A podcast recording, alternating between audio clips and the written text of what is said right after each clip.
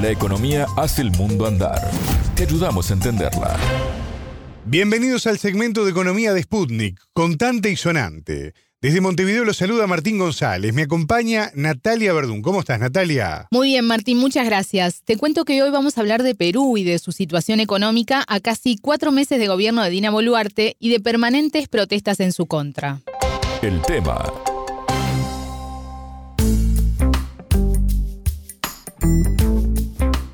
Las expectativas de crecimiento bajaron para este año en Perú, según informó el Banco Central en los últimos días, y esto está vinculado a la crisis política y social. ¿Esto es así, Natalia? Exactamente, es uno de los factores, y no el fundamental. De acuerdo al informe del Banco Central de Reserva, las proyecciones pasaron de 2,9 a 2,6%.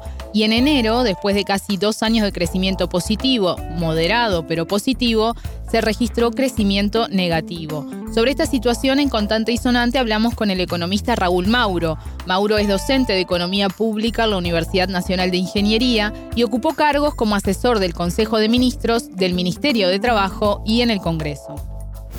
La entrevista.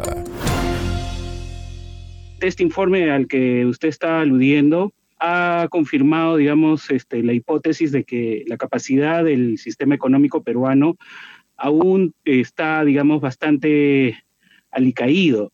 Y, digamos, este, las previsiones de, crecimiento económico están todavía por debajo del 3%. ¿Y por qué es importante, digamos, esta, esta cifra? Porque, eh, digamos, se hicieron muchos estudios, no solamente, digamos, por investigadores, eh, digamos, eh, académicos, sino también por propios este, oficinas del, digamos, del Instituto de Estadística y del propio BCR, donde se ha planteado de que 3% es como un, umbral a partir del cual si se crece debajo de ese 3%, el Perú no puede generar la cantidad de empleos que necesita para su población, digamos que siempre está, digamos, en crecimiento, digamos, ¿no? Crecer por debajo de 3% significa que a nivel per cápita se está decreciendo y que no eh, se puede tener todavía oportunidades de mejora, digamos, para la población a través de la creación de empleos, ¿no? Entonces, ese es un tema, digamos, este, todavía ahí pendiente. El informe de enero del INEI también este, sacó que por primera vez, después ya de casi dos años, eh, digamos, de, de, crecimiento, digamos, alicaído, pero positivo, se ha registrado una cifra de crecimiento negativa, ¿no? Y que se le ha atribuido precisamente a las protestas sociales que han llegado a un clímax en el mes de enero y que todavía no se resuelven principalmente en el sur del Perú, ¿no? Natalia, cuando Boluarte asumió la presidencia el 7 de diciembre después de la destitución del presidente Pedro Castillo, al intentar cerrar el Congreso, encontró un país que, a pesar de la inestabilidad política de larga data, mantenía un crecimiento, podríamos decir, estable, de entre 3 y 4%. Exacto, pero que a pesar de eso también mantenía un alto grado de pobreza e informalidad laboral. A fines de diciembre el Ejecutivo lanzó un programa de reactivación económica llamado Compunche Perú, pero el entrevistado se refirió a los bajos recursos que le fueron asignados. Básicamente lo que se ha hecho es este, considerar cuál sería la lista, digamos, de obras de infraestructura este, que han estado, por así decirlo, atoradas, ¿no? De ejercicios ya anteriores que podrían viabilizarse, digamos, para esta época, no solo por los problemas, digamos, de cambios de gestión y de, y de precariedad, digamos, que ha habido en la gestión pública, sino también porque eh, también había falta, digamos, de canalización de recursos, ¿no? A mí lo que me ha llamado la atención, más bien este que es que el programa no considera una cantidad, digamos, de recursos públicos importante, ¿no? O sea, creo que en el mejor de los casos llega a representar el 1% del PBI, digamos, como recursos adicionales, ¿no? Entonces, esto significaría que su impacto, digamos, en el empleo sería bastante limitado, ¿no? ¿Esto por falta de autorización del Congreso? No necesariamente. Mauro nos explicó la situación. El problema siempre ha sido, eh, al menos en los últimos años, independientemente del gobierno de Castillo y del propio gobierno de Dina Boluarte, es que ha habido una suerte de problemas, digamos, en, la, en el propio diseño del sistema de ejecución pública. de inversiones públicas, ¿no? que es lo que ha puesto en cuestión, por ejemplo, se creó durante el gobierno de Pedro Pablo Kuczynski este gran programa que precisamente se llamó de reconstrucción con cambios, ¿no? Entonces este, este programa aludía en su momento a que iba a tener una suerte de, de esquema legal eh, muy, digamos, este, facilitador de las aprobaciones y de la ejecución, digamos, de los recursos.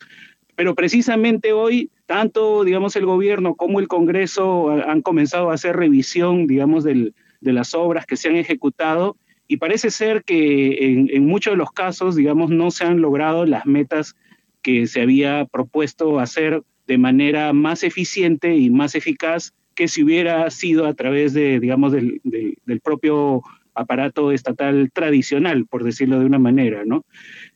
Entonces, eso ha, generado, digamos, una, una, suerte, pues, de que, bueno, ahora tenemos que, no podemos quedarnos, digamos, eh, de brazos cruzados, sino que hay, hay que volver a, digamos, a, a, intentar este, priorizar, y por eso es que eh, hablo de esta, palabra eh, que se ha utilizado bastante para el caso de Compunche Perú, pero el problema es que también hay una limitación ahí de recursos que bueno, que se espera que de alguna manera, digamos, por la propia gestión del Ministerio de Economía pueda mejorar y que pueda finalmente lanzarse, digamos, de manera bastante oportuna, digamos, ¿no? Para, para las necesidades que se, que se previsionan. Pero igual, o sea, las previsiones de crecimiento son todavía bastante precarias y se está esperando ver que mejoren, por así decirlo, los indicadores en el próximo trimestre, como para poder revisar las proyecciones del PBI y que ojalá puedan pasar este umbral que le menciono, ¿no?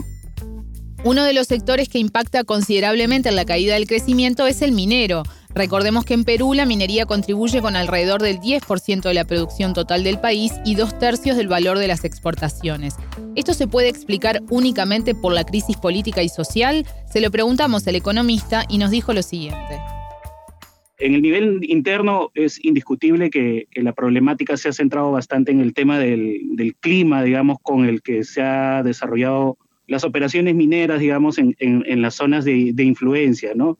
En los cuales este, pareciera ser que también ahí algo se ha roto, ¿no? O sea, porque se ha, se ha estado manejando adecuadamente en los años, este, digamos, donde ha habido crecimiento de las materias primas en los 2000, ¿no? Que, que habían bastante buenos precios y también, por, por, así decirlo, recursos como para poder este, tener una buena relación con, con las comunidades. Pero ahora que las cosas están con buenos precios, pero no tan buenos precios como fue, digamos, en, como en, en los años 2000, no hay claridad si es que son los recursos o hay un cambio en los modelos de, de relaciones con las comunidades, que es lo que está traduciéndose, eh, digamos, en estos conflictos que, que hacen pues que, que, las operaciones mineras este, finalmente se, se vean afectadas, ¿no?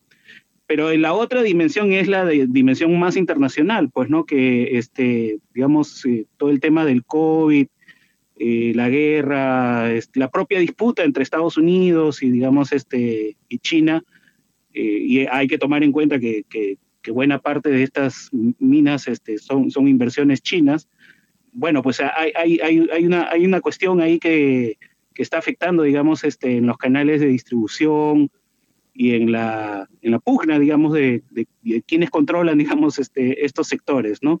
Y que probablemente es lo que está ahí afectando, digamos, estas dinámicas en los mercados, ¿no? Hasta acá la entrevista con el economista peruano Raúl Mauro, docente de Economía Pública en la Universidad Nacional de Ingeniería, ex asesor del Consejo de Ministros, del Ministerio de Trabajo y del Congreso. Gracias, Natalia. De nada. Hasta aquí en órbita. Pueden escucharnos todos los días a las 18 horas de México, 21 de Montevideo y a las 0 GMT por sputniknews.lat. Contante y sonante desde Montevideo.